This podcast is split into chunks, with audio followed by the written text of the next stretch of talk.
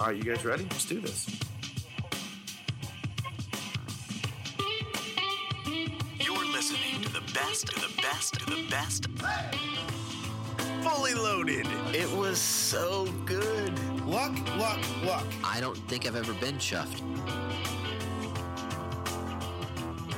And what the mouthword said was, you talk too much. Scotty Potty Hay. Someone slap me. That is not that crazy. That's hard. Losers. This is like proof of the supernatural. This is not the first goal scored by a hand this month. What? You made your own luck.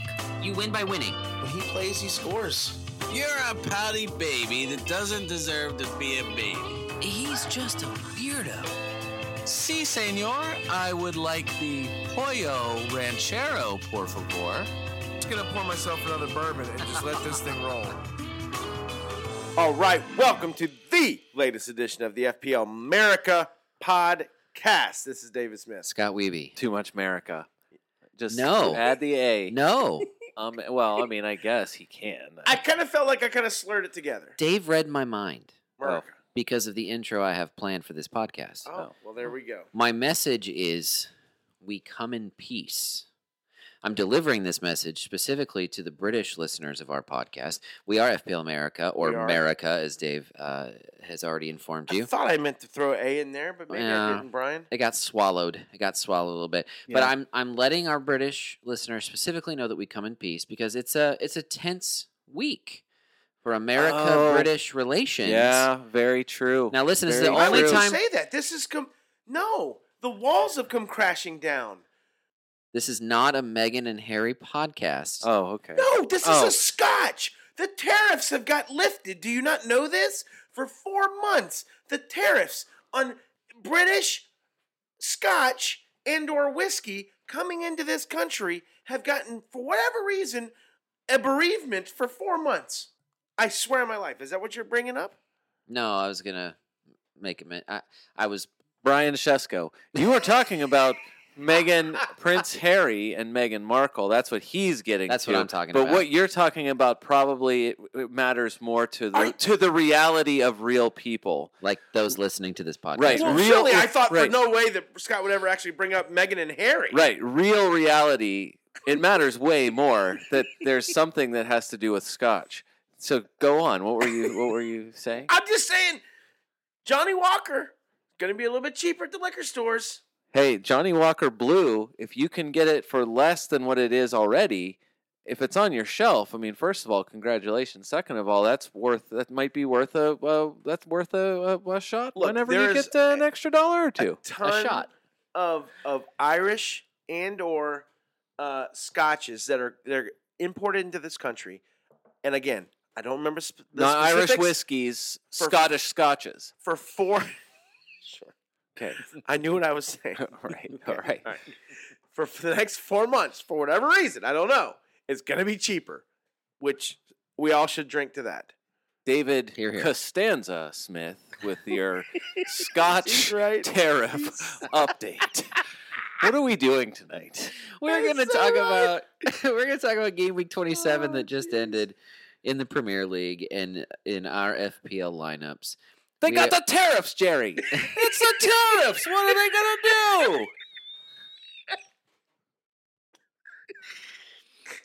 going to do? His alter ego is Jerry Seinfeld. It really is.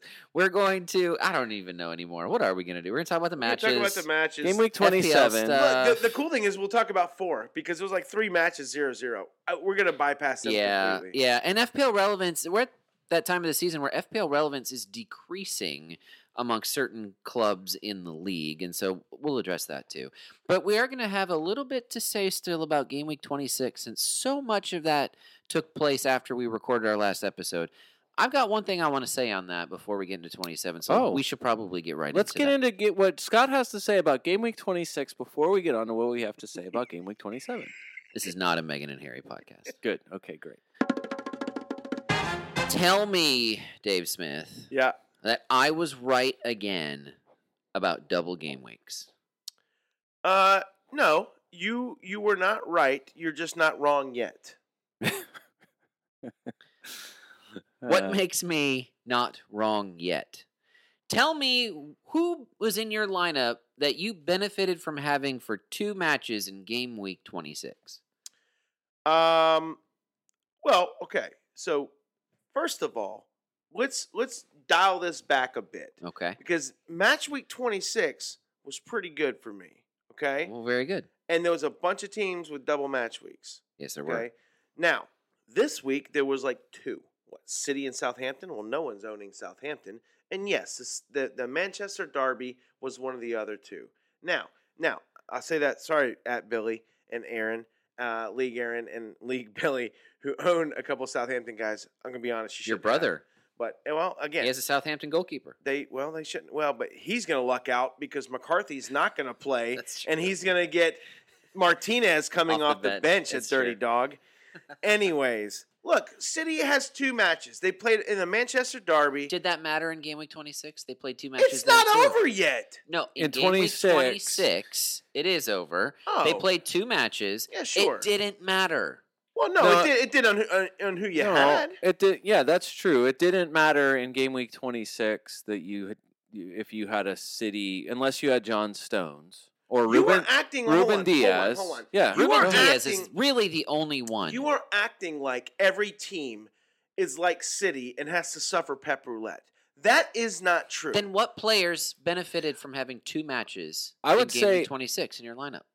Because that's my point. Match week 26? I would say game week 26 is pretty obviously beneficial for double game week people. Wan-Bissaka was great for me. Just because the average score was 75. That's ridiculous high. That's an absurdly high number. But you didn't get it because players gave you two returns in game week 26. Well, then how the hell else do you get it? You got it because they had double the minutes, double the chances, and gave you one good return in two matches. That's sort of my point. No. That is maybe City players. That wasn't United players. Or Richarlison. Look, Harvey Barnes got hurt in the first 10 minutes of that match. Yeah, that's true. But I had Harvey Barnes going into that match. He gets hurt in the Arsenal match, and let's the bed. Okay, look, Gundogan plays one match. Fair enough. Again, excluding City players, your premise is not correct. You've given me two guys so far that had two decent matches in 26. Ooh, Wan-Bissaka and Dinya and Richarlison. He said right. Everton was a great pickup. Anyone from Chelsea? Mendy scored 16 points. Not anyone from Chelsea, but Mendy. I'll give you Mendy. Okay. If you have defensive players. Mason Mount was fine for two matches. Here's my point. No. Double game week is entirely overrated and was entirely overrated in game week 26. I mean, I get it. I had a good week too. I was above the average, but it wasn't because you benefit from getting two matches worth of points from too many guys. You don't. Well, then how did you get there? How did you get there with that? They gave you one good match out of two. So you're saying you can – all right, fair enough. Let's go subtract your second points. Pick the best match that you want. I had less than 10 points, I think, from the second match for all the guys in my team. Are you serious? Absolutely. Well, that's a fluke. Listen, game week 24 had a ton of double matches. My score in that double game week was 102. That doesn't happen without two matches for most of my players. But did that happen because you have a squad of guys who gave you points in two matches? This is the biggest premise. Yeah, I'm saying there is never a guarantee that anyone in any double match week scores in both weeks. You take week 28, 29, take 30, and 31, okay? There's no guarantee that a guy is going to score consecutively in any weeks. It's just you have one match week where you have two chances. Yeah. Okay. And guys did not score in both chances very often. Okay. Well, you are taking the results and making a premise out of it. Yeah, but even if you get one and you add one to that, you still got two matches worth of points. Let's use City as the example. If it's not a benefit, why in the hell is the average 75 when normally it's 50? Let's use City as an example. We sat here and we were pumped about Diaz and Stones giving City, those who owned them, points. Yes. You didn't get much more. You certainly didn't get anything from John Stones in that second match. He didn't play at all. Cancelo and Sterling, we talked about, they were benched in this match. And people were selling them. Right. We called it the dumb mass move of the week last week. Correct. They ended up playing in that second match. But that's sort of my point. I just don't know what to think about double game weeks anymore because They don't do anything in terms of giving you two matches of returns. Even though everyone scores more points in double matches. You get double the... Like, you get one good match out of two more likely for more players, but you don't get two matches worth of returns. And that's why it really bothers me that we put so much into double game weeks. Because after the... I mean, I'll be honest. After the first 10 matches were played, I felt great. And then I proceeded to do nothing because nobody gave a second match of returns. In my squad, I hardly scored any more points. And based on how little my overall rank fell, not too many people scored a whole lot more points in the double matches that took place. All right, so I don't know what to think about double game weeks other than to say, yeah, it does increase your chances. More guys score more points in the first or the second match, but you very rarely get two matches of good returns. In the double match week, do you score more points or less points than an average week? I probably score the same amount of points per match played. And there's more matches played, so more points overall. Okay, so it's more points. But not in the way that we're talking about and that most people are talking about when they're trying to capitalize on double game weeks.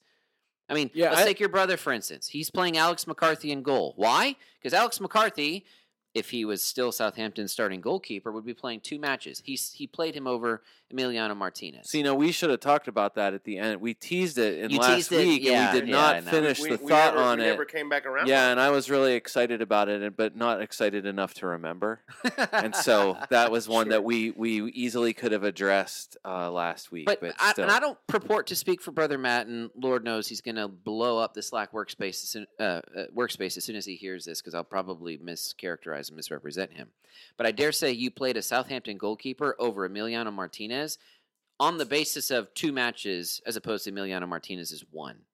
And it is now looking pretty likely that Emiliano Martinez is going to get more points in his one match than Southampton's goalkeeper is going to get in two. Shocker to anyone, I played Sanchez for Brighton.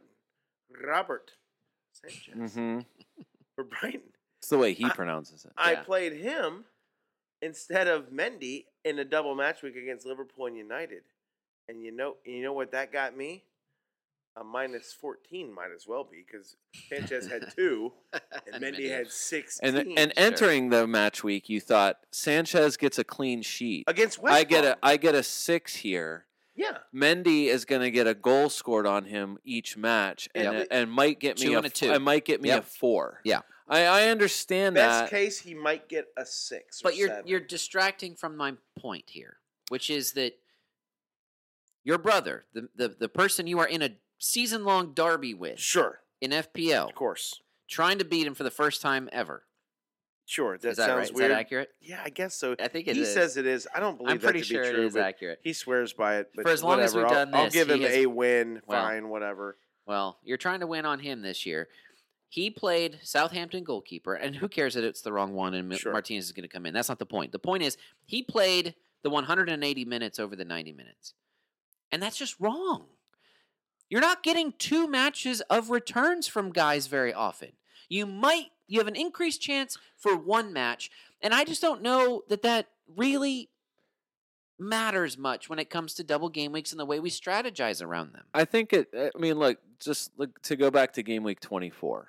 There was a bunch of what looked like useful matches in that double game week.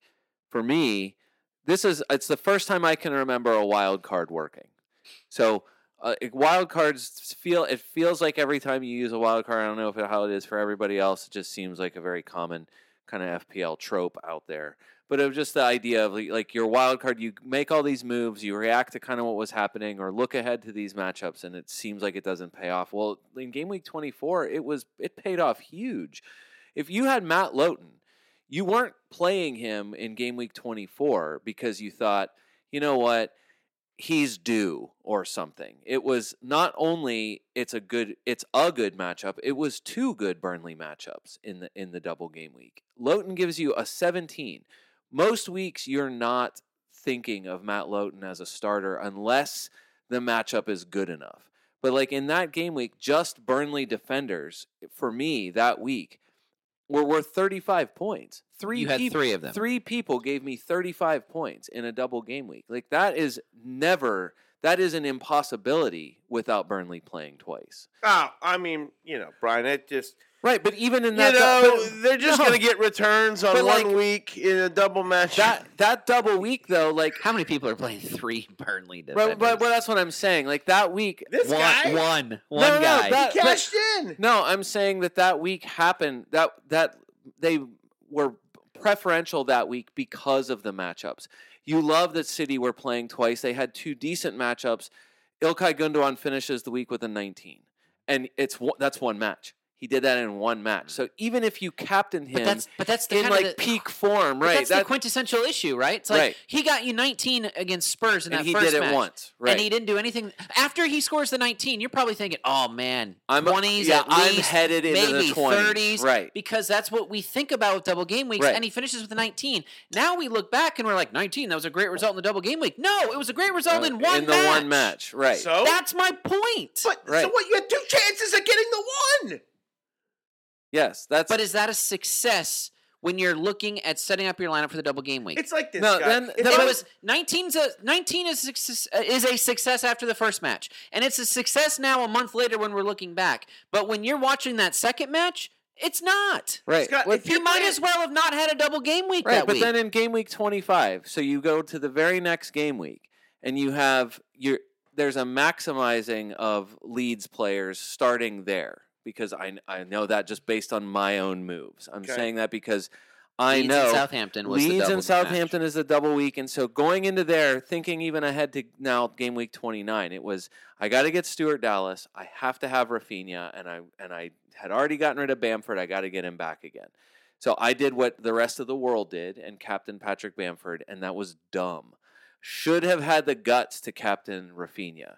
Should have had even more guts to captain Stuart Dallas. After game one, you're mad because Leeds is terrible. They lose. One. Yeah. And then they come out in the second match and they crush. Dallas scores a goal. Raphinha gets a goal. Bamford scores the goal and saves everyone who captained him. That happens because you got two chances and you knew that going into it. So it does pay off. Is that a success? Yeah, I'm just saying like... Points! Are points, yes, and they are a success. Right. If you have a choice between choosing someone in a double match week and someone who doesn't, my option most of the time is going to be like, yeah, I want the guy who has two chances. Right. At it. It's like if I'm stepping up on a cornhole board and I have two bags, if I get it in the hole and you get none in a hole, okay, but I get one out of my two throws in a hole, is that a success? Yes. Is it good if I get two in the hole? Well, yeah, that's better. But at least I'm getting one in. I had two chances to get a bag in. I'm just saying, like, for Bamford, everyone is mad about a two. You like that he scores a goal. And so instead of you probably wouldn't have captained him in one match. And if you captain him and he gets a two, you're mad. But when you get to add his two to a goal scored, it is now 16 instead of 12. It's like... Everything about it is the addition of it is good. If you had guts to captain Stuart Dallas in game week 25, holy cow, you are the deserving one here. Like it's the people who had the guts to captain I almost called him Stuart Bale. Christian Bale. You almost said Christian Bale. I almost said Christian Bale.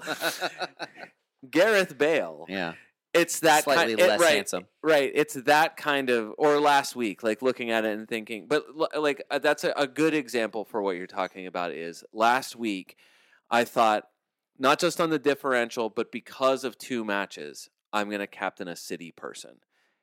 It didn't pay off. Where Richarlison is playing twice in two good matchups, and I should have been able just as much to say, you know what, he's in form. And the matchups are better, and he gets two of them. Why didn't I just give? And the whole point came down to I got suckered into Manchester City. Mm-hmm. So in that case, like that's one of the few times where it was like I see that there's good matchups. It just didn't happen. Yet again, another captain that's squandered in a week where the average was 75. That's ridiculous high. I scored exactly 75. Like I said, again, a week where my captain gets me 4. And I hit the average. You know what I mean? Like that we talked about that last week. I just think headed into, you know, into like this, the double week. Yeah, I hated it that my captain got me a 2. And so all I can hope is that because there's another match at home against a lesser opponent, then there's the other wrinkle of Pep Roulette. Yeah. So please let it work out. Now, I did, just full disclosure, with the double game week, the double match being City and Southampton in this game week we're currently in the midst of still. 10 out of 11 matches played. City, Southampton still to come. I did use a transfer to go to another City defender. I went to Ruben Dias, who seems to be the most or the least rouletted in the Pep Roulette in the City defense. So I went there, but I did it because he's the most likely to play both matches, and therefore potentially give me 2 matches of returns. Now, he didn't, of course, after the Manchester Derby, which we'll get to here in a minute. So, to me, I gauge success in a double game week based on what I get from both matches, and it sounds like you guys think that's crazy. No, well, you hope for the best. It's the old Mel Brooks. It's, you know, that's as old as the hills, and I'm sure it's a saying that he picked up on forever ago. You know, you hope for the best and expect the worst. I mean, that's not an adage for no reason.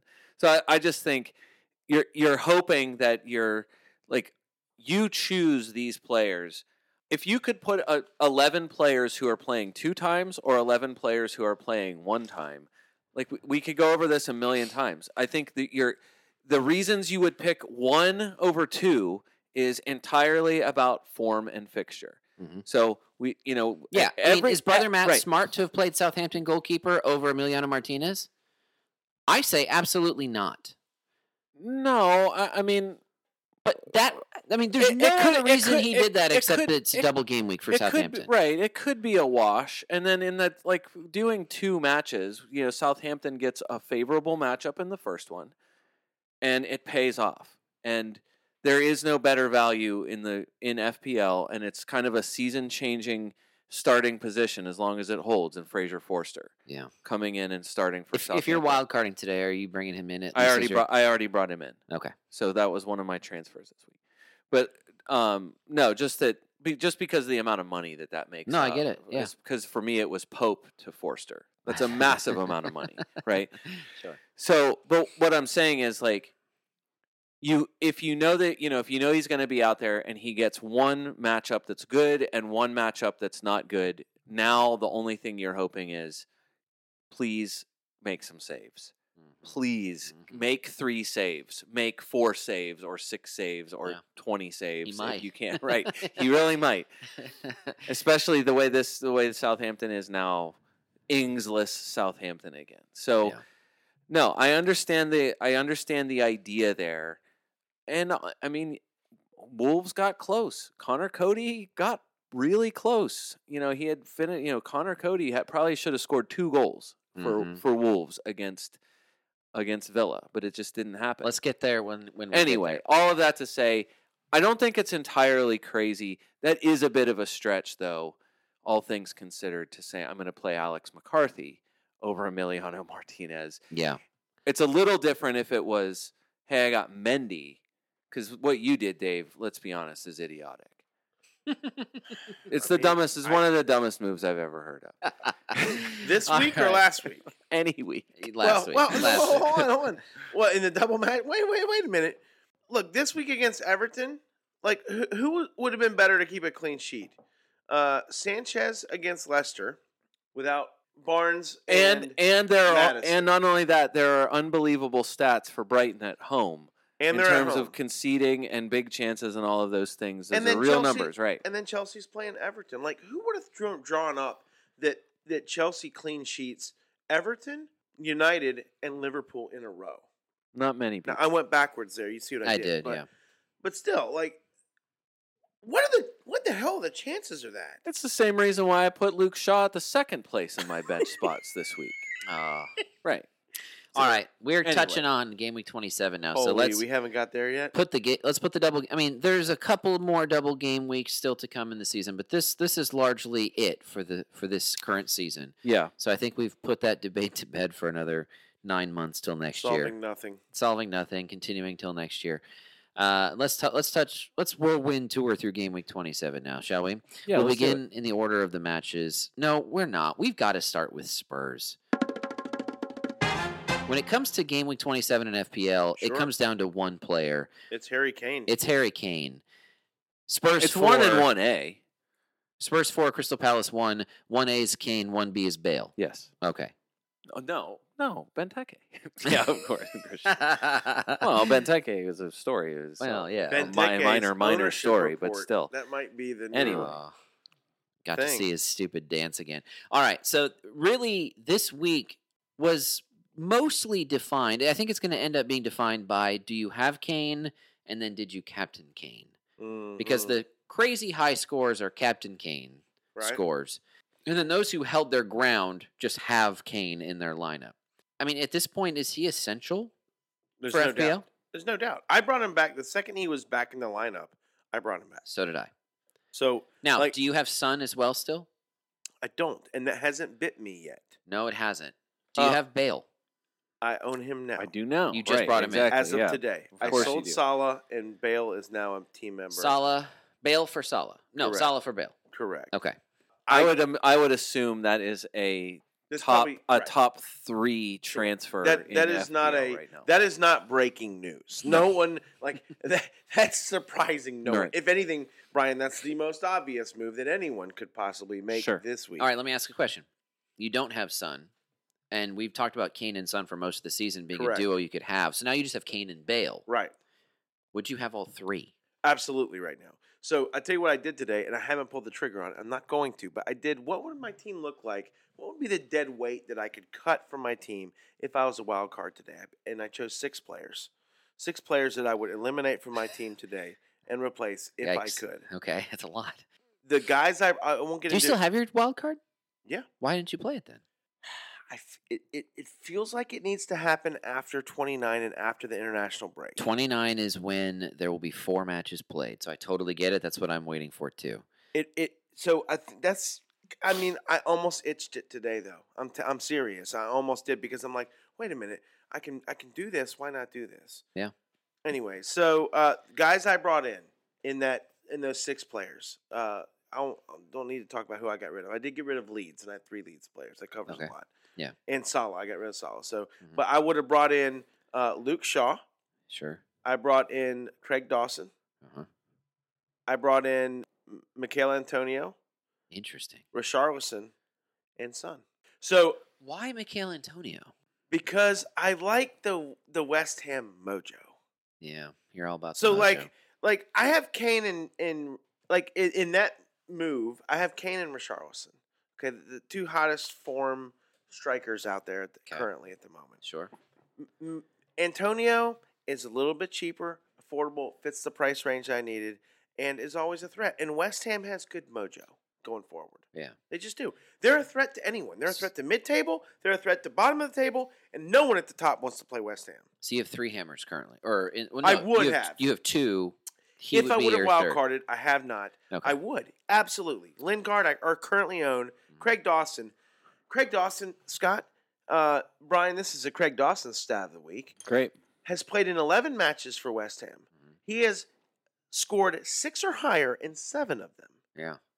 7 out of 11, 7-11, Craig Dawson. I don't know why he's not in everyone's lineup. You know why? Because they're scared. Well, I think so many people have Cresswell already. Cresswell's ownership is probably decently high. All right, well, the top scoring defender can't be. Cresswell's ownership is 25%. The best part of this discussion is that it's all in the context of Spurs versus Crystal Palace. I know. I would say West Ham 2, Leeds 0. Let's go to Hammers for a second. So we talked about this. We talked about how Craig Dawson's ownership is 1%. Yeah, that's stupid. I had to drop that in there. Yeah, that's ridiculous. And it is the Cresswell effect, I'm sure. But more than that. We've talked about West Ham's schedule. It's not the nicest schedule. No. Now, they've gotten through Spurs and Manchester City. This Leeds match obviously went very well for them today. Now they play at Old Trafford. Then they play Arsenal. Then they play at Wolves, Leicester. And then at Yo-Yo's, Newcastle, Chelsea, Burnley, Everton, Brighton, West Brom, Southampton at the end. I like West Brom for the last few matches. I don't think I can pull the trigger on going to a... I've gotten out of the Hammers business for the most part. I still have Souček buried on my bench. I don't know that I can bring myself to go to Hammers with... Especially in game week 28 with at Old Trafford on the schedule. Just looking at the numbers, Scott. What do the numbers say? The numbers say you should own Craig Dawson. I think this is disappointing today for West Ham, that especially for Antonio, who attempted zero shots. Fair enough. So that is not against a defense that has been leaky all season. To not get a chance at something is not great. But right. Set pieces, I mean, it just was the deal for them today. So, and Lingard was his typical danger. And so thanks to FPL pointing it out that no one has had more returns in the last 5 weeks or whatever than Jesse Lingard. Here's what I like about Jesse Lingard more so than Craig Dawson. So Lingard got you a 10 against Spurs and a 5 against City.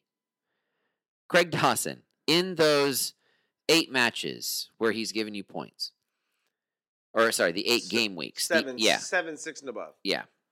Unless I miscounted, maybe it's 8. Here's who it came against. Southampton, Everton, a double week with Burnley and West Brom, Crystal Palace, Liverpool. He was the only wet hammer to give you a return against Liverpool. And that was late. Fulham. And that was late in the game. Yep. And you probably weren't playing him in that game anyway. Right, not then. Fulham, Southampton, and Leeds. Here's who he has not given you good returns against: Villa, Spurs, and City. I don't know that he has proven yet that he's able to do anything against top competition. And with United next, and then an in-form Arsenal after that. That's being gracious, sort of, a little bit. Maybe he can. I mean, no, I think it's the same thing as Souček. I feel like he's the defender version of Souček. You just hope that he's going to get you a goal on a set piece. But he might just be on your bench. Yes. But I think the risk... I'm just saying that's exactly it. I think that the risk is low because he's 4-5. I think you'd feel better about benching him than Cresswell. Like if you're owning Cresswell, that's a 5.5 pound contribution. Right, you're a little bit more pot committed to starting him. And so I think he has he's on set pieces, he's on corners, he's always threatening. Cresswell is. I mean, that's why he's a top scoring defender. No, it's really hard. It's hard to overlook them, and yes, I agree with you, Scott, for sure. The schedule is just so, it's such a yo-yo. I feel like hopefully you have the rest of the team to make up for that in the bad spots. But yeah, I mean, can they get something against better competition? Yeah, they keep doing it. A 2-0 Leeds yet again, disappointing offensively. It's not great. And Leeds, and who knows? I mean, it's not that they're in no danger. But man, it kind of stinks whenever things aren't working. Like Patrick Bamford, hugely wasteful today. Yeah, he was. So Raphinha had a great chance, but beyond had a couple good chances to start the second half. Right, beyond that, it's like it's just not great all around for Leeds. But for West Ham, yeah, I think 1%. I mean, I wrote about that weeks and weeks ago. Why Craig Dawson is that low? You did. It doesn't make any sense. You wrote about that at patreon.com/FPL America.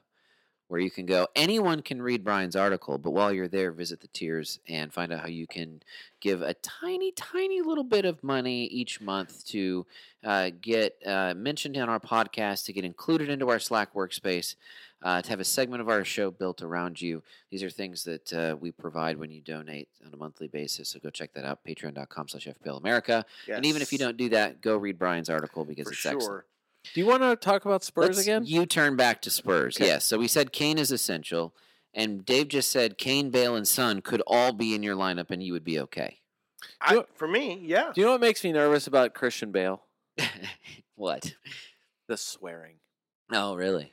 No, yeah. Gareth Bale. Do you remember the movie The Machinist? When he got super skinny? I don't think I saw that. Vaguely. He got super skinny for that role. And he has never physically recovered. Huh. Like, he's never been the same. And he's admitted this publicly.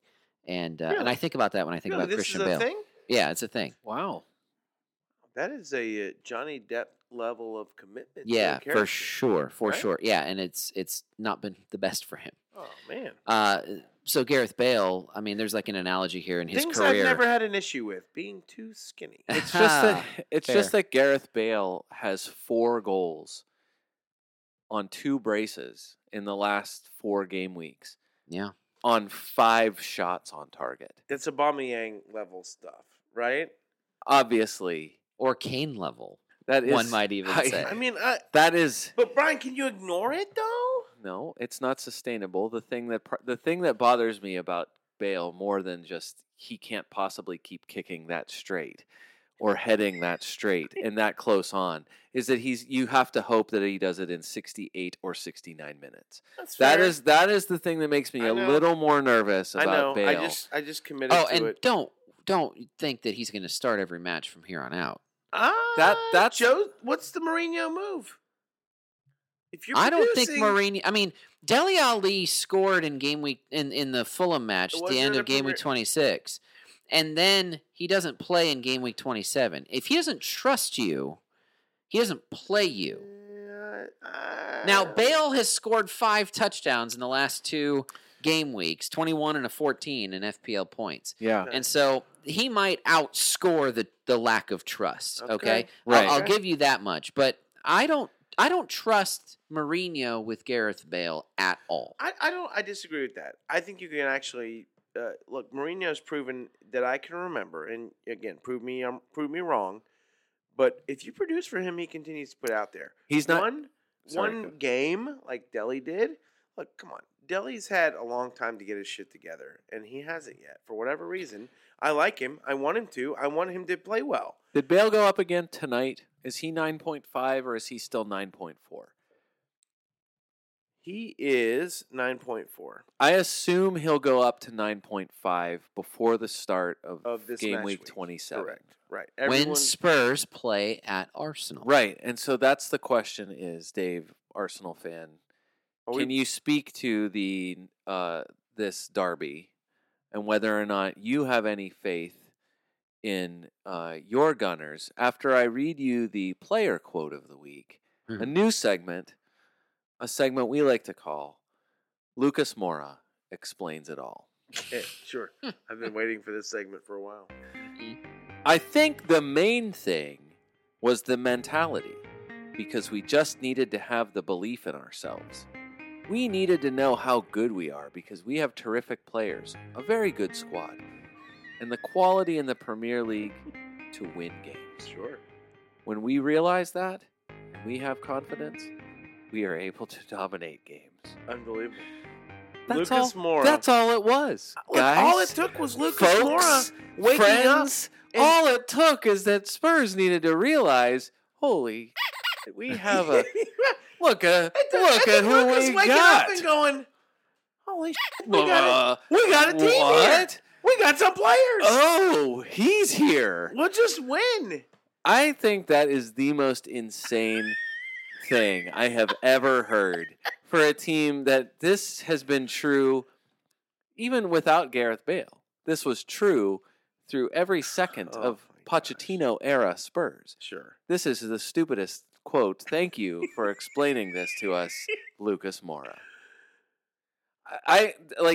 If that's true, that this is like some weird, like this week awakening for them of like, oh, we should have been dominating games like this against teams like Crystal Palace. Like, what? Right. You should have drawn Fulham. Should absolutely have finished 1-1 against Fulham. For sure. And then you come out and smash Crystal Palace, and all of a sudden it's like, oh, well, the big difference is our realization of our quality. It's just not possible. So going into a match that is highly charged. Yes. Is this an Arsenal team that is here to compete, to turn this into an old-timey derby, or is this Arsenal that is focusing entirely on Europa and isn't going to be as engaged in the derby against Spurs? They do have a midweek match against Olympiacos, and right now Europa looks to be, although Spurs are in that competition as well, looks to be their easiest chance to kind of make Champions League next year. But this is North London derby. Arteta played in these. Okay. Arsenal's going to put out a squad. Mourinho hates Arsenal always. I respect it. It's going to put a squad out. It's going to be there. And so, look, so just off the top, there is zero chance that Bale does not start against Arsenal. Zero chance. Right. So Bale there is zero chance that Aubameyang doesn't start. Right. Exactly. So the big guns are coming out for this. Like let's just assume that at the start. I legitimately think, especially with both teams, Spurs and Arsenal, going into a two-legged match against their Europa opponents, I think both teams will put their best teams forward in this match. And Spurs now, like, super close to, like, inching up there to the top four. Oh, like, no this doubt. Is a Spurs. This is 3 wins in a row for Spurs. For sure. That is, whether it's luck or whether it's a thrashing, they've won 3 in a row. They're coming off a game where their club legend, Gareth Bale, has scored 2 goals. and the legend, Harris Kane, has scored 2 goals. And an assist. An assist. Okay, he got another one of those assist braces. This is peak Spurs. Assists. 2 assists. Goal brace. Is this fair right now that this is complete peak Spurs? And not only that, Kane, his goal. The no-look shot? I mean, that was a ridiculous. He didn't look at the goal. That was ridiculous. He had a picture in his mind. Have you seen, Scott? You didn't see it? I did. It's a brilliant goal. He shoots and never looks at the goal. It's different if you're right in front, 6 yards out. He's outside the box. From an angle. Yeah. And he knew where the ball was, and he's that good. He shoots without – he no-look shot at it, Scott. To go back to your point Michael Jordan once did that blindfolded, sort of, or did that at the free throw line. Well, okay. Clee closed his eyes. Hey, this is not an NBA podcast. It's the same thing. How about Steph Curry winning that three-point contest? He should win it. He had to have that last shot, though. Steph Curry is probably my single favorite player, and I'm not an 11-year-old boy. I love Steph Curry forever. We'll never not love him. This is not an NBA podcast. It's definitely not an NBA podcast. My other transfer, Dave, to go back to your transfer point, I had Richarlison, and I've had him through this good run of form. Man, did I screw up not having him? And I just sent him out. For what reason? I went from Richarlison to Kane. This, to me, is a... Well, then who else do you have? That's exactly it. I have Patrick Bamford, and I have Mikhail Antonio. Oh, and so okay. So the money was a little bit tighter. I could not have gone from Bamford or Antonio to Kane.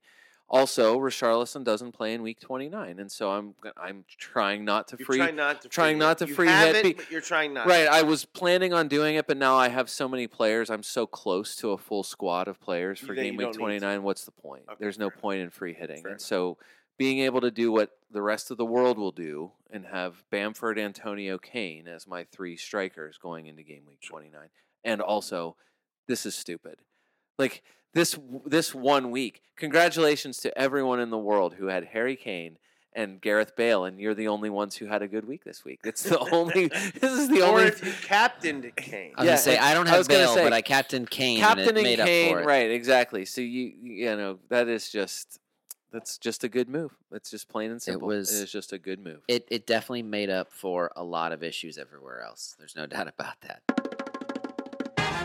All right, so back to Arsenal. Burnley won, Arsenal won. Okay.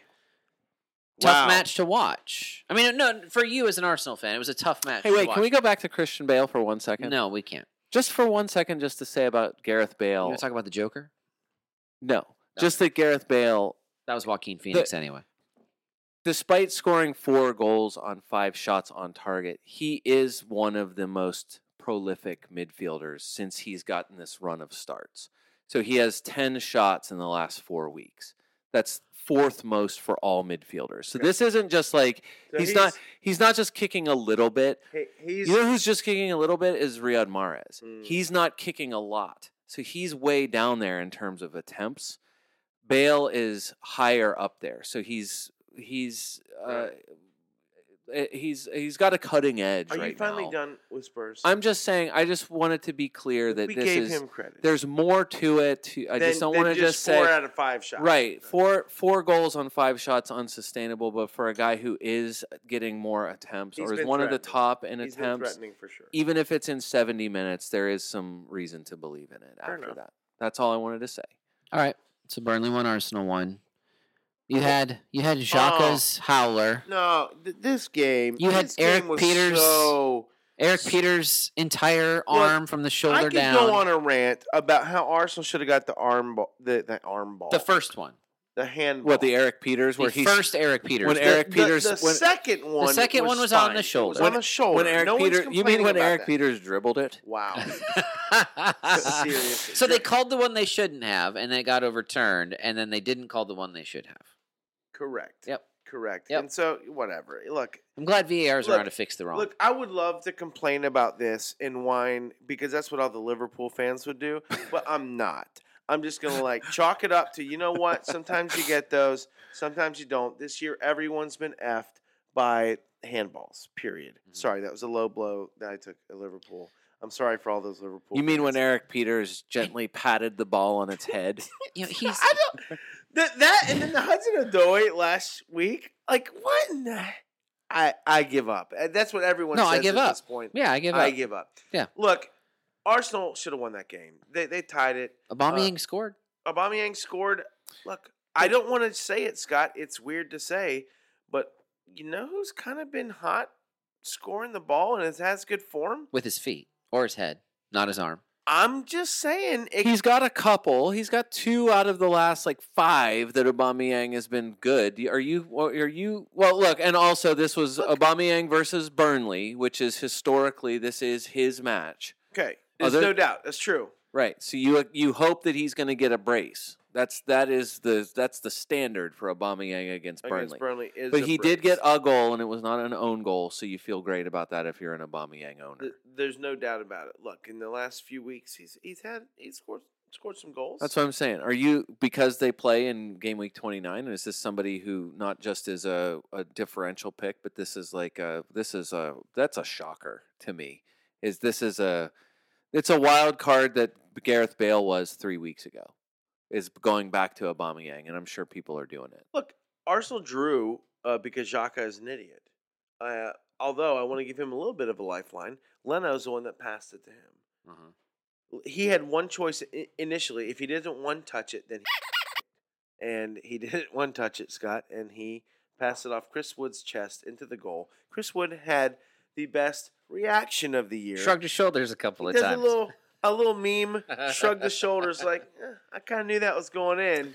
The old Jordan 6-pointer. This is not an NBA podcast. Congratulations. 6 3-pointers, is what I'm talking about. Congratulations, 6-pointer. Chris Woods. Well, Michael Jordan scored 6 points. It was really great. He shrugged his shoulders. On a fantastic goal. Brian really does know the NBA. Yes, he does. Moving on. Mm-hmm. Look.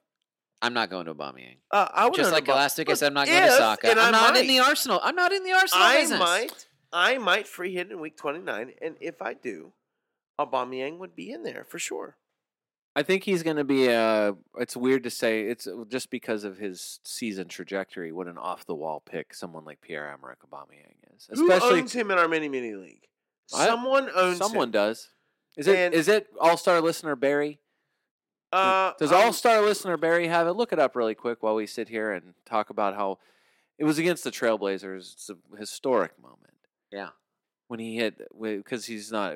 I mean, Michael Jordan obviously not known for his 3-point shooting, but I always feel bad for the second. Barry owns all-star listener Barry. Mini league Barry owns Aubameyang. Good try. Yeah, I wondered. I knew it was someone. And I also kind of knew it was someone around my range, in my area. He brought him in this week. It's not a bad move. Wow. Given the history and in preparation for game week 29, it's not a bad move. He's obviously not a bad move. It paid off this week. It's just that he's expensive. Would you go Salah to Aubameyang? Salah to Aubameyang is the way to do it. But it's not dumb. Right now? I don't think it's dumb. Look, Arsenal's mojo is way better than Liverpool's. I would not go Salah to Aubameyang, though. Where would you go?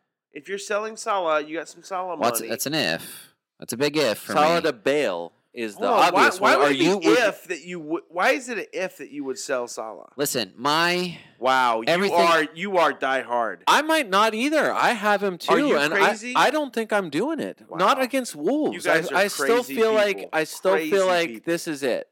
Also, he doesn't play 29, so he's out either way. Okay. I just feel like this is. It's not. How many more last chances does that guy get? He scored 17 goals. He's a leader in the league. What do you think?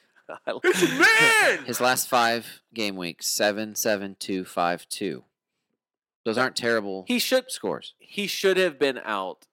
He should have been out of everyone's team in game week 22. There's no reason to have held him. Yeah, but in game week 21, he had a 15. Right, against West Ham. What I'm saying is, over the course of from game week 22 on, there is 1,000 people who got you 2 goals. Here's the reality: there are 100 players who got you 3 goals, and so that's the reality is he scored nothing since game week 22, other than a penalty against Manchester City, which is crazy luck, and a really nicely worked goal against Leicester City. That's it. His underlying stats continue to be very good. He was the reason why Fulham scored this past week. Well, true. He did get the assist. I mean, Lamina would tell you he did something for that, but he got the assist on the Lamina goal. He did take the ball from Mo Salah. There's no doubt, and I hate that. Let him take it. I mean, it was just lazy. It was a non-effort play. No, it was Lamina wanted it more. I'm not going to dog Salah's effort in that moment. Lamina wanted it a lot more. And then Lamina, he misses that at least 8 times out of 10, if not 9 times out of 10. You're being kind to your boy. I'm not. I'm saying Lamina deserves some credit. No, you're being kind to your boy. Here's the reality with Mo Salah. He did everything every single week through game week 14. Then he went to the wedding. When did he go to the wedding, Scott? You're right. I mean, it was... When did he go? I don't remember. When did he go? I don't remember either. It was around 12, 13, something like that. Just look for his numbers dip, and that's probably when he went. 15 to 20, he gave you nothing. And that's when the debate was raging. But then in 21, he scores 15 points. Right. Puts it to bed for a while. 22 does nothing, but he had just scored 15, so it's not a big deal. And then 7-7.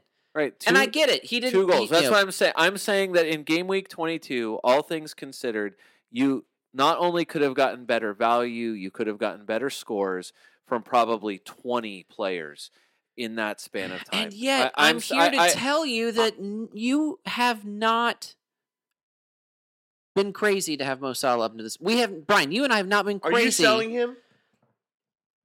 Because I sat here last week and I said, I'm not selling Mo Salah. And I have been on that train.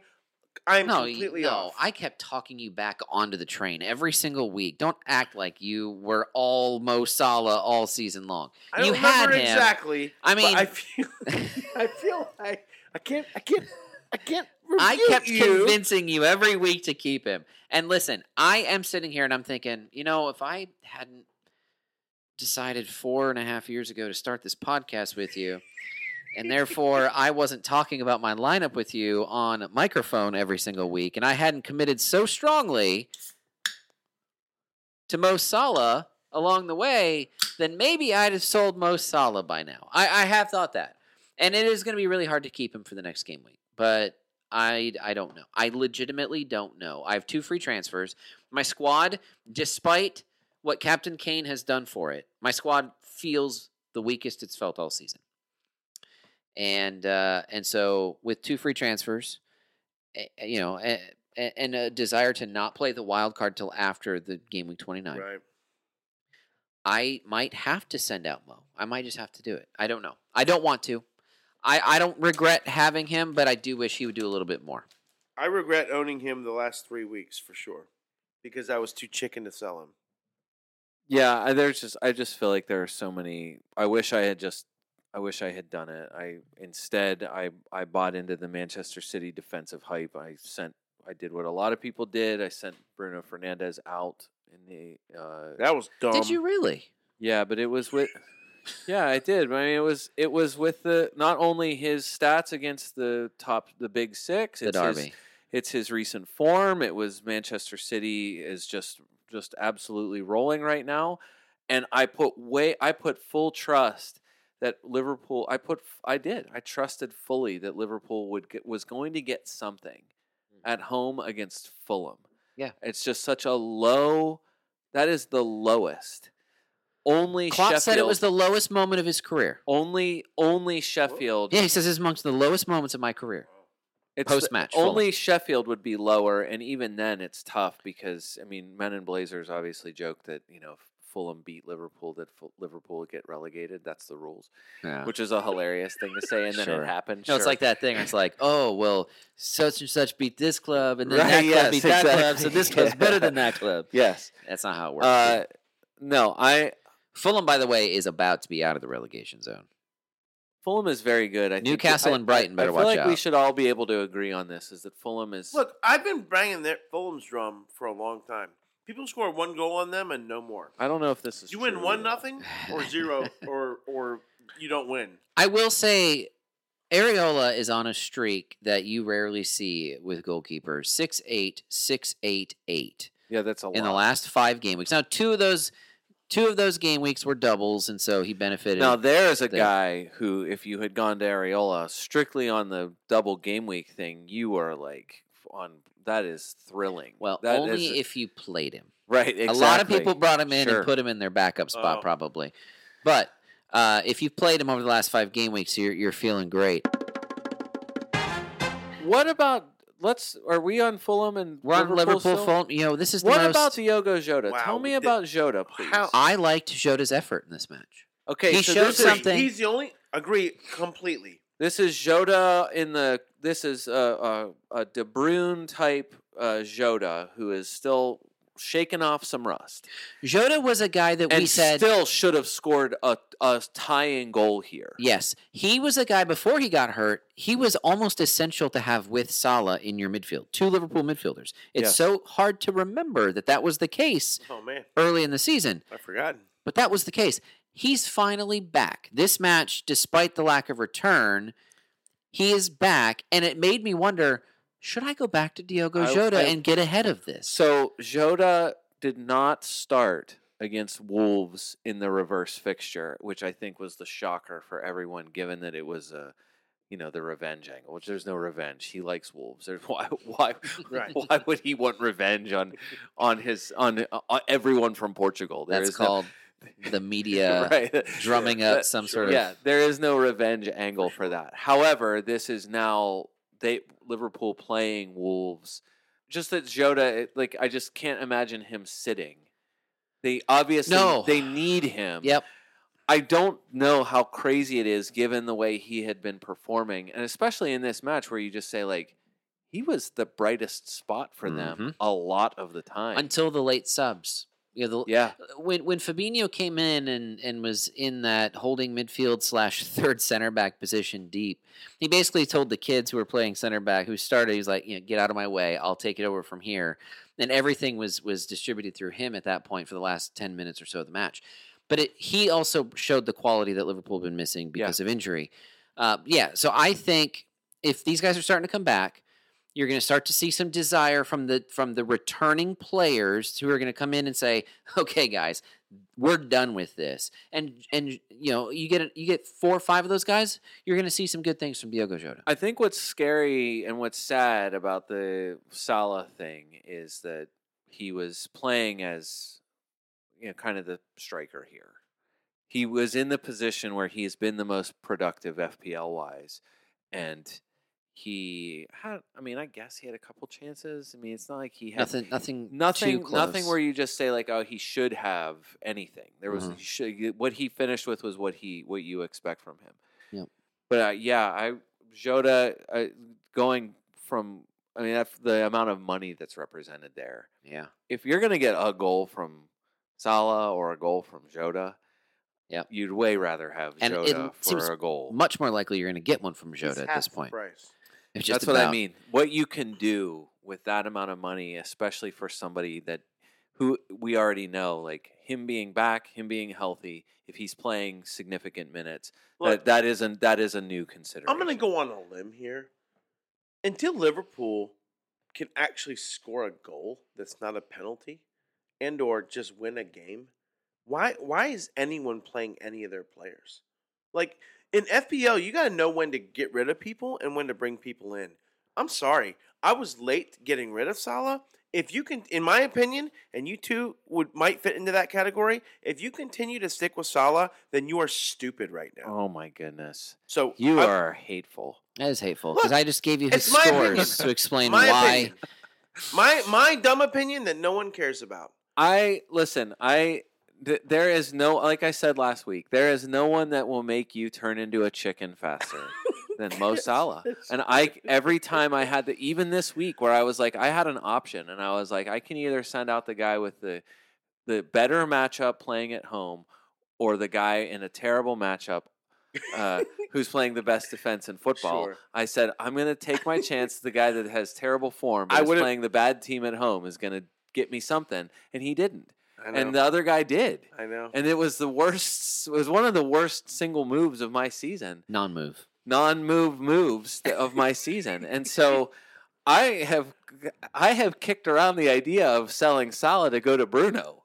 Like, that's where I am in, like, recovering. I'm shocked you sent Bruno out, regardless of the derby. I am too. That is one player that I think for me is. Him, Bruno, and Kane. Swallow, man. I know, seriously. Was it that obvious? Yes. Was that obvious? Yes, it was. If there's one move that I would not make, it's Bruno and Kane. Those two are like non-sellables for me. Have we ever come up with a name for that? Like a non-transferable. And yet people have sent out both at some point. And you did. And I get it. Like, your reasoning that you just said a minute ago. First of all, I'm easily not the first person to do that. No. And for a lot of reason, even heading into prior to scoring a penalty against Manchester City, which is probably as unthinkable of a thing that could have happened, he had gotten you the 1 point bonus in match week in a terrible matchup against Chelsea, which is they got the same result against Chelsea that they did the previous time. And then a great matchup at Crystal Palace where he also looks tired and gets you nothing. But that was 1 week. The two matches in 1 week. Look at the results before that. 12, 9, right. 7, against 17. Newcastle, against West Brom, and gets you a goal against Everton, which is as close to a top six performance as you've gotten against Bruno from Bruno Fernandes. That's been the point. Points are points. It's Manchester City. The idea that you expected Bruno Fernandes to get you anything other than a 2 against Manchester City, Dave, is stupid. Okay. And I think you played him this week hoping that he would get something more than 2. In fairness, I did say it in the pod last week. I said, I think we discussed it, and I said, look, I'd start Bruno. He's got a penalty in sure. him. Okay, right. So, I did – you're right. And now – and then this week they have to play against the team. You just said no team in the top four wants to play against West Ham United, and they're going to play at home against West Ham. So I'm still going to play him. But sure, of course you are, because 60% of FPL is going to play him. I'm going to put my dumb mouth where my money is. Last week, I buried Salah on the farthest part of my bench. Yeah. I started Bruno. Right. I lucked up. I happened to be right last week. Okay? I agree with you. Your logic was better. You sold Bruno and started Salah. It was your logic was better. And it wasn't even, and it's not even at that point. It's not like, well, this is going to work out. It's completely because of the quality of player. It is entirely a calculated risk. It's knowing like, of course, this guy can get something every single game. It's just that against the top six opponents, he just hasn't done it. Sure. So, and then not only that, it's Manchester City that seem to have find a way to come back in every game. Seems to find a way defensively to shut down everyone. And he kicks a penalty in the first, might as well have been, in second 2 of the game. It was so early on where it was like, are you serious already? Because then at that point, it's, you already know that Salah has gotten you nothing. So that it's entirely, of course, looking back on it now, I wish I hadn't done it. I also wished 2 weeks ago I had taken a minus 20 and brought in Kane, Bale, Son. I wish I had just made that mega move because then I wouldn't feel so bad. I would have gotten Bale's points this week instead of of Salah's points or Bruno's points. Like there's just a lot of ifs about this. So understood. I do have a crush on Scott Parker's coat. That coat was really nice. Really the nice. Inflatable coat. It was a beautiful coat. We've already been discussing Manchester's at length here. City 0, United 2. Is Luke Shaw essential for anyone wildcarding or maybe not even wildcarding? Yes. Luke Shaw, look. Is he healthy still? Two huge regrets that I had, and I said this to Brian earlier in the day, either today or yesterday. Two huge regrets that I have that I didn't make 5 weeks ago or close to that. When DCL got healthy, I brought him back instead of Richarlison. I regret that. And then, for whatever reason, I went with Wan-Bissaka, and I didn't go to Luke Shaw. And when I did, I remember Luke Shaw had been, like, splitting games with Telles for a few weeks. There was a couple of games where Shaw came off early for Telles. Yeah, I got gun-shy. And so I made that move mainly based on consistency, and I lost. Like, if I could do it today, if I wild-carded today, I would literally change Wan-Bissaka for Luke Shaw, period. I brought in Luke Shaw in game week. Smart move. Just hang on. It doesn't even matter. It's a smart move. It was late. So, but I brought him in on my wild card going into game week 24. Yes, as you should have. Very and good. So, but yeah, just to go back to FPL America, the article. I mean, that's last week I said that about Shaw, that if there's lots of players, every year there's someone that has such a like suck it haters kind of season. Almost no one is doing that more than Luke Shaw this season. Like, I just think for somebody who is so, like he was so buried as far as any, like not just for Manchester United fans. I just think generally the thought was like jokes about his either weight or his performance, even that we've made on this show that are just completely in jest, have nothing to do with that kind of, and we're not genuinely making fun of the guy. Sure. Obviously he's a world-class athlete. But the idea that now, like, 2 weeks ago, the discussion on the, like, during the match is he their second best player this season? Bruno Fernandes clearly is their most important piece. Is Luke Shaw their second most important piece? Like, he might be. Yeah. Maybe. Like, week in and week out, this part of the season has just been awesome every single game. And then, you know, of course, gets a goal here again on my second bench spot. And on the City side of the ball, don't overthink this, right? Don't overthink this. No, but I'm interested. As soon as I can get without it costing me a negative. It's four, not Gundogan's leaving. Like when I wildcard, Gundogan won't be in my team. Just go back to the Manchester United side of the ball. Just Marcus Rashford getting hurt, having an ankle injury that's like an indefinite injury right now. That's not great. I just think if it might, like, as long as, you know, Pogba being out too and Cavani being an injury for a lot of this, and Anthony Martial being non-trustworthy. Danny James? Yes. He is very fast. He is very, is he Welsh? Or is that he just came from Swansea? Wales. Oh, he is Welsh. He is Welsh, Brian, look at you. Do you think that Dan James is a replacement for Marcus Rashford or for Edinson Cavani or for Paul Pogba or for all their other players that are forward going? He's looked fun. Yeah, of course. He's a blast. That's why I said he runs super fast. I'm not going to him, but he looks fun. Right.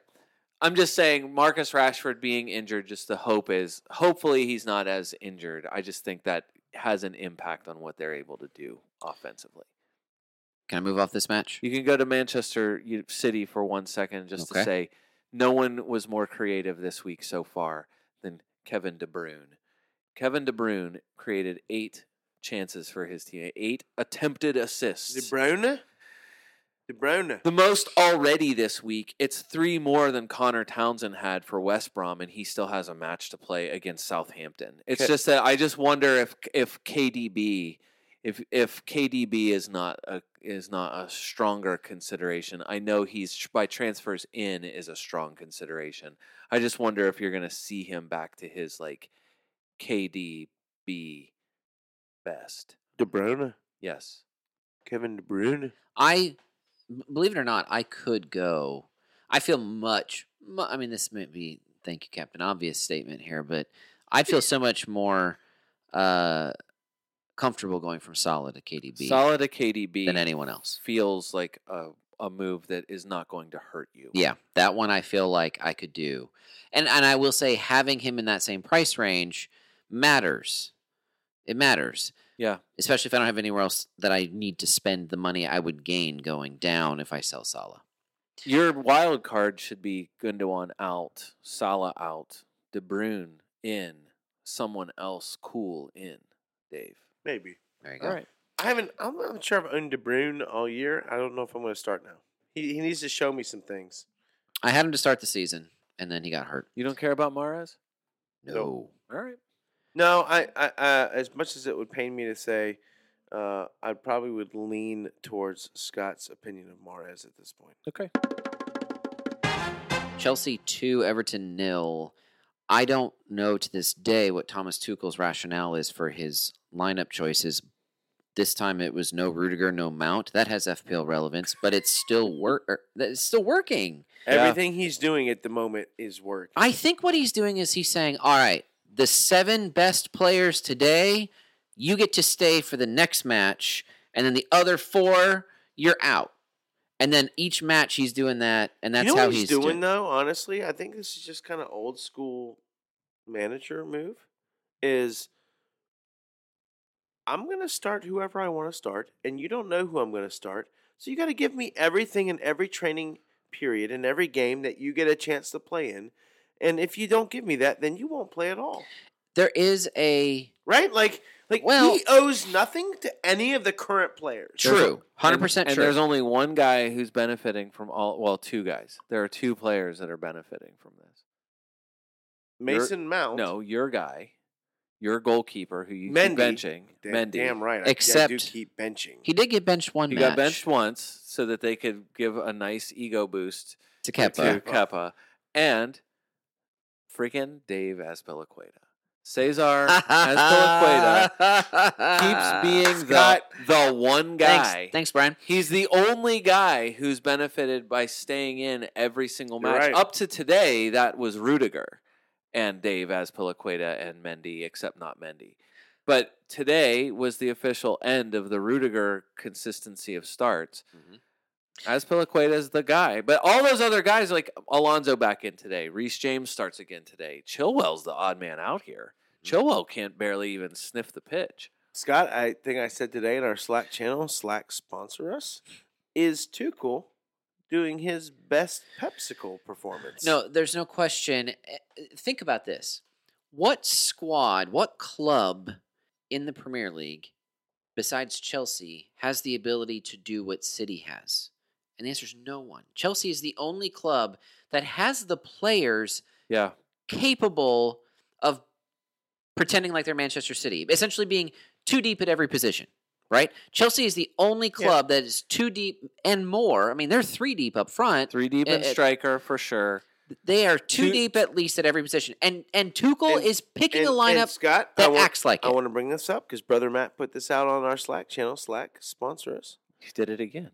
That Chelsea has the least amount of minutes missed from players this year because of injuries. Listen, I'm trying to avoid. Is that a surprise? Yeah, no, it's not a surprise based on results because there has been no more devastating issue because Liverpool's been the most but look at the top 6 in terms of minutes lost due to injury or illness. All of them are struggling. Based on where you would compare them to or expect them to be, they're all struggling. Nothing hurts a club like injury, period. Yep. This year that has been especially true. It's 2 things with injuries. It's significant players out, and then it's the number of players out. Sure. Right? It's the Grealish and Zaha effect on one side, and Virgil on one side, and then it's just Newcastle with 6 red triangles in defense, and Sheffield with 8 players out this past weekend. Right. And that's what it is. Well, nothing hurts worse than injury. Chelsea is healthy like City, and they are as deep as City, and therefore Tuchel has the ability to say, you, go. And they're performing, and even if they perform well, there's no guarantee they're going to keep playing. But they know if they don't play well, they're going to get Hudson-Odoi. Yeah. I can't blame him for the way he's managing. It's working. But here's the thing. Here's what's different. Here's what's different with Chelsea than Manchester City. Okay. We all sit here with max City players in our lineup, I think, or we have for most of the season. I have zero Chelsea players because the inability to predict is even worse right now for Chelsea. There is literally no rhyme or reason to what Tuchel is doing, whereas I can maybe kind of see one match to the next what Pep's going to do. What about Mendy? At this point, it is hard to use a free transfer on a goalkeeper. Understood. Yeah. If I am wild carding from Fraser Forster moving. No, I'm just saying as somebody who does not have Emiliano Martinez, yes, okay, absolutely. I just think that has been have Martinez. Right, that has been such a standard goalkeeper. So to not have him, if you have a desire to one who has Emiliano Martinez feels any ounce of regret about not having anyone else, including Ed Mendy. If you have Martinez, you are loving life in goal. So, I mean, that's who my starting goalkeeper is, and I don't plan on changing that. And even then, if I was struggling through two middling goalkeepers, it's really hard to use a free transfer on a goalkeeper. Now, anyone who's wildcarding, think about it. But even then, I'd say save the money and go to Martinez. When their fixtures turn in their favor, I think it's like around week 31 or 32 or something. I have a feeling there's going to be a bigger push. And which would mean if you wanted to get in earlier, you would do that coming out of game week 29. So kind of regardless of opponent after the blank in 29. It's West Brom, Crystal Palace, Brighton.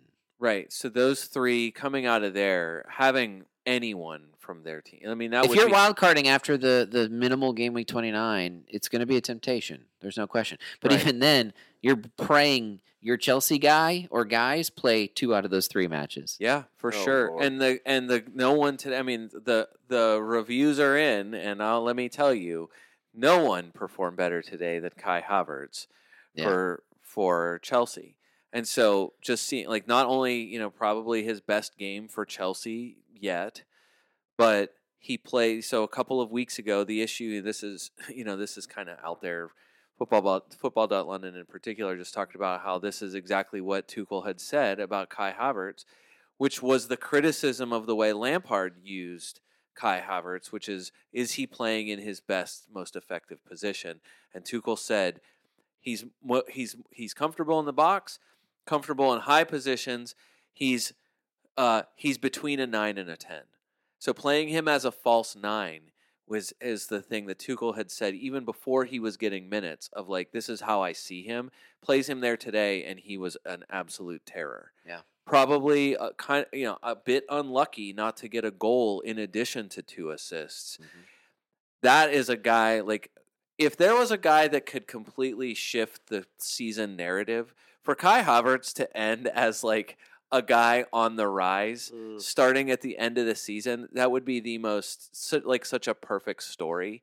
I'm almost rooting for it, which then you just say, like, what a wild card of a fun player to have in the later parts of the season. And this is a complete wild card of a club. Yeah. Brighton 1, Leicester 2. Why can't Timo Werner kick a ball into the net? I know. He's got to be the disappointment of the season, potentially. For sure. So Leicester get the win here in the most Brighton of fashions. I was shocked by the fact that over the last 2 game weeks, Jamie Vardy scored 6 fantasy points. Iheanacho has scored 20. Iheanacho, since Harvey Barnes is out, and obviously Iosi Perez is not a consideration here, Iheanacho is not a crazy consideration. Not just because they play Sheffield next week. That's a low risk striker to have, and I know it's a 1 week thing. Cause, it's just so hard with Vardy there. I know you either own Vardy or you feel weird having a Leicester forward that's not Vardy. 20 points for Iheanacho in the last 3 matches. Only Richarlison and Kane have more than him in the last 3 weeks. To be clear, I'm not going there. I just found it fascinating that was the case. Your boy, this is not a baseball podcast, but it looked like he was in spring training and a little rusty, is swinging a miss there for Robert Sanchez, leading to one of those goals. Yeah. Yeah, all right. Sanchez hasn't done me any In the segment we like to call Brighton Defense WTF. All right. Anything else on this match before we move on? Whose swing and miss was better, Sanchez or Mane's? It's just that it's... I mean, Sanchez's was much more devastating. It's just that Brighton, look, courtesy of FPL Twitter and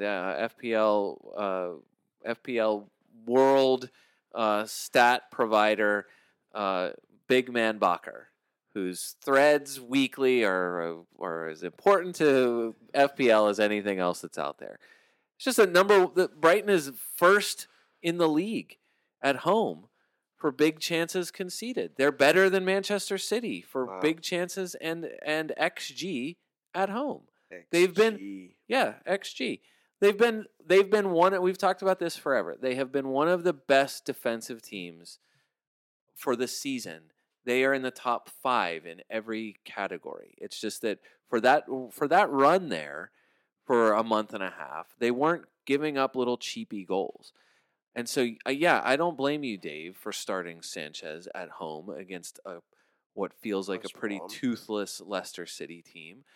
So, yeah, of course, the goal scorers for Leicester are Kelechi Iheanacho and Daniel Amarty. Right.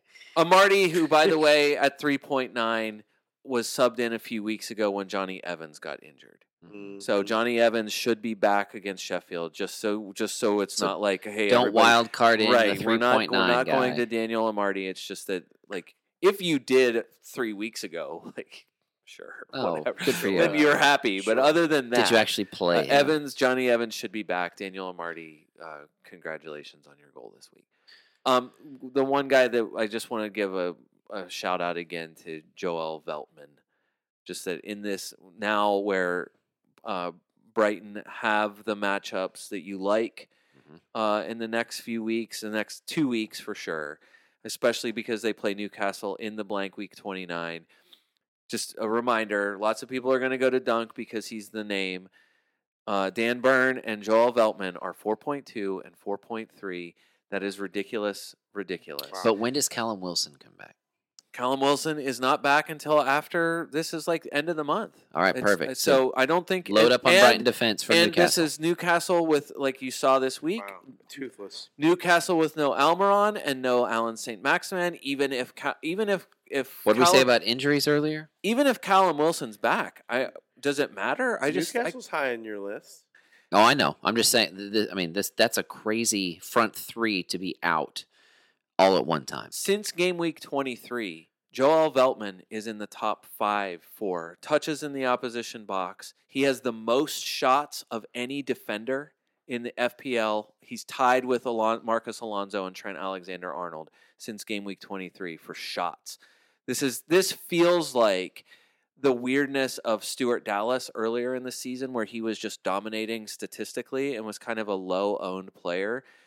Veltman, who now we know has no competition from Tariq Lamptey. Tariq Lamptey out for the remainder of the season. He's having surgery on his hamstring. This is the Lamptey replacement, and this guy is top 5 in touches in the box, shots on target, shots in the box, big chances, like every statistical category. It's Veltman all the way down. Just want to say, okay. You heard it here. League Diane, amazing move to get him weeks and weeks ago. Sucks that it hasn't paid off in the last few weeks, but still, this is a guy who it will for the next 2 you really love. Villa 0, Wolves 0. The crossbar gets all 3 points in this match. Man, Ollie Watkins can't also kick a ball into the net. Was it Conor Coady who missed from 1.5 yards out? Yeah. From the Sterling spot? Yeah. I mean, it's one of those spots, Dave, where you've said it in years past where it's harder to miss from there than it is to make it. No doubt. That was rough. And Crazy. By the way, I'm really glad Jack Grealish protected his chin. For those who were live in attendance in this match, he wore that chin guard really well. Mm-hmm. Also, the hoodie was nice too. Conor Coady. Did I mention I really like Scott Parker's coat? Yeah. That's what a professional looks like. You did earlier. All right. Tonight, yeah. We're on Wolves and Villa. Is that right? Yeah, I'm just comparing Jack Grealish to Scott Parker. It's just that I don't know. I mean, Aston Villa obviously doesn't have any. They're the same. They don't have any offensive answers, but defensively they stay tight enough and kind of luck into a clean sheet here. Conor Cody's the one from Wolves that FPL Scout has tipped to be a threat here soon. Two big chances in this match. He gets you all three bonus points, which is probably the biggest thing. Amazing. But since game week 25, Conor Coady is fourth for scorer, for defender scoring in FPL points. 24 points since game week 25. And they got Newcastle this week. They do play, Liverpool this week. So I don't know. I don't know what to say. They, nothing in game week 29, and then West Ham and Fulham coming out of the game week 29 after that layoff. So it's not ideal. But look, I'll just say this all for the. I don't know when this is going to change. Wolves makes everything worse. Wolves offensively, they're so not, I don't know. They're not clinical. They can't really get the goals consistently, so you don't like anything about them offensively. And they're just good enough defensively that they ruin whoever is playing against them. So it's just 0-0. If this had been 1-1, if this had been 2-2, any of the results would have been completely fine. The fact that it ended 0-0 here is good for people who own Emiliano Martinez, and that is it. West Brom 0, already mentioned Newcastle 0. I don't even have anything I want to say about this match other than Dianya's baggy's blue hair color is washing out, you can tell. And then the whole thing with Steve Bruce and Matt Ritchie. Absolutely nothing that's FPL relevant, clearly. No, just that West Brom and Sam Johnston the defense continues to be the man collectively. Just that, Kyle Bartley must be crushing in points per pound right now. That is a crazy. He's one of those guys. He's 4.4. He's 0.4% owned or whatever it is. Connor Townsend gets you all three bonus points here. Can't pull the trigger on a baggy defender. Well, Ainsley Maitland-Niles is who I brought in this week. He was one of my transfers, and that has everything to do with him playing as a midfielder. He's not. He is legitimately. He is Lundstroming, by actual position. So Maitland-Niles at 4.6 is someone I actually went for. It's the only good thing I did this week because they got the result that you kind of hope for. But other than that, I just don't. Yeah, I think it's just disappointing if you went for Diagne, if you went for Pereira or whoever. That's it. But it's all defense. I don't get it if you did. I just don't. Do we want to have a short segment for the end of the official? Feels like the end of the Carl Darlow era in goal for Newcastle. He's still around. Just a Darlow fact. Dubravka's back for the last two matches and. Carl Darlow's not out there, so it just... And Steve Bruce is... Sorry, Darlow. Angry about this. Steve Bruce, there is a regression, a manager regression as you were, working your way towards the sack. And at one point, it one of the levels is, training bust up with a player. Yes. And then blame players in press conference. Yeah. And, Steve Bruce is checking those boxes quick right now. Yeah. Newcastle have Villa. They have to go to Brighton in 29. Then they play Spurs at home. Then they're at Burnley. So these next four matches are matches where you look at and you say, this is as good of a chance as we're going to have to get anything. Because after Burnley, they go West Ham, Liverpool, Arsenal, Leicester, Manchester City. Yeah. That is after they play the four teams I just named. Villa's no pushover. Brighton defensively have been pretty tough. Spurs are realizing themselves. and then they have to play at Burnley. And then through those four, and then they go through that stretch I said from mid-April to mid-May. I have a prediction. Okay. Newcastle finished 19th. It certainly could happen. Yep. Newcastle finishes 19th. This schedule for them, if they get nothing in the next 4 weeks... It's over. That is it. It's over. Speaking of over, Sheffield, 0, Southampton, 2. Can I give you my Chris Wilder quote of the week? Heck yeah. Manager quote of the week. Every once in a while comes from Chris Wilder, my favorite Premier League manager. He's such a great leader of men. He said after the match, and I quote, "There's so many things we need to address. We need to keep our best players. There's a couple who need to go. They have to go at the end of the season. I'd like to shake it up quicker. We looked like we'd run our race. The hand I'm getting given at the moment is a tough one. With some of the players we have to go with, I haven't really got an answer for anybody. We have to regroup and go again. It's a tough gig." End quote. Yeah, that's true. He's checking some boxes. It's a tough gig. Yeah, it is a tough gig at Sheffield. The injuries are real. When you were almost in the Europa League last year. His ability to lead is not. Anything else we want to say? Southampton, the Saints gave you something. That Danny Ings is out until after the international break, and can this Southampton team find anything at all, or is this a team worth targeting? They have to play Manchester City, so bad timing, losing their main guy here. Then they play Brighton in 28, then they're blank in 29. After 29, the Southampton schedule eases up considerably. So I don't know. It's like James Ward-Prowse gets you a penalty here. Che Adams scores because he always scores against Sheffield. Fraser Forster, that's the biggest thing. Is that Forster was fans screaming for Forster to get a shot, and he did. And McCarthy, even though Hasenhüttl says he wasn't doing a bad job. No. Fraser Forster in goal again, and this is yet another good performance for the Southampton defense. Be interesting to see how they do against City. We don't know as we are recording, but it'll be interesting to see how that match ends up midweek. I hope it's 6-0. With 19 saves for Forster. All right, Dave, as we look to game week 28, we have a full assortment of matches. You've already made some moves. Tell us again what your transfers were. Are you planning on making any more? I made one transfer that was Salah out, Bale in. I love to brag on how awesome that was, but honestly, I feel like most people are doing that. I do not love my squad in game week 28. There's not a lot to like about the matchups here. I feel like there's a lot of matchups that you look at especially from the heavy hitters and just like Spurs, Arsenal. There's not a lot of heavy hitters in Arsenal, anyways. But I don't know. I don't feel great about my Spurs guys. United at West Ham or home to West Ham. Look, City's playing at Fulham. Okay, we all know the Fulham thing. Yeah, sure. Maybe City scores 2 on them. Are they gonna smash 3 on them? Probably not. They'll probably get the 1. That's what people do to Fulham. And then Leeds guys are playing home to Chelsea.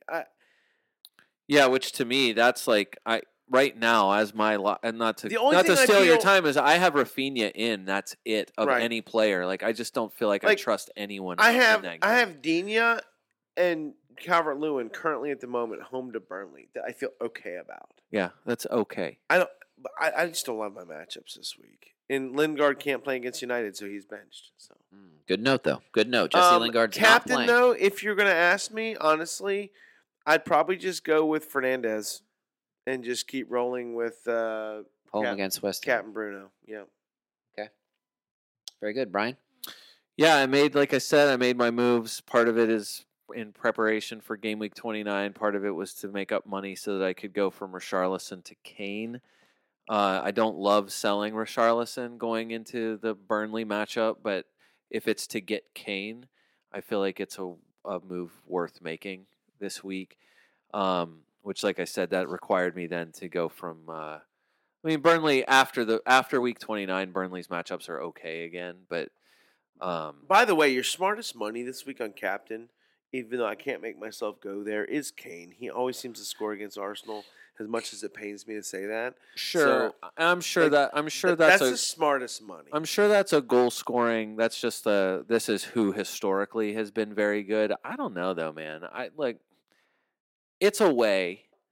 What that's worth at this point. Spurs have tended to play better in their stadium though this season than they have away.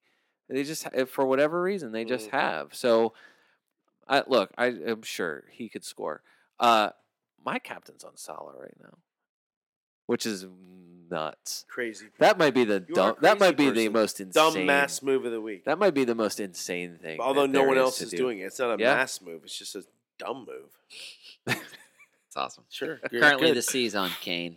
I'm not gonna overthink it. Haven't been overthinking it so far, and then it worked out well in game week 27, so it's there right now. 2 free transfers. This might be the game week finally where I spend both of them rather than carry one over into the next week, which I've been doing for the last month or so. But at this point, I have no idea what I'm going to do. I feel pretty weak in defense. I also have a couple moves in midfield I'd like to make. This is the classic week where I would probably play my wild card. And yet, with game week 29 upcoming and a squad of 8 or 9 guys already that are going to play in game week 29, I don't want to do that yet. So we'll see. We'll see what happens. Taking a look at our FPL America podcast mini league, things have been shaken up at the top a little bit. That's what Captain Kane will do after game week 27. Dan, the guy with 3 player names in his team, me, Cooks, Ailing, Dan. Is the new number 1 after game week, as we're sitting here, game week 27, with one match still to play. Jason, team touchdown, drops to number 2. And then there's a tie for 3rd.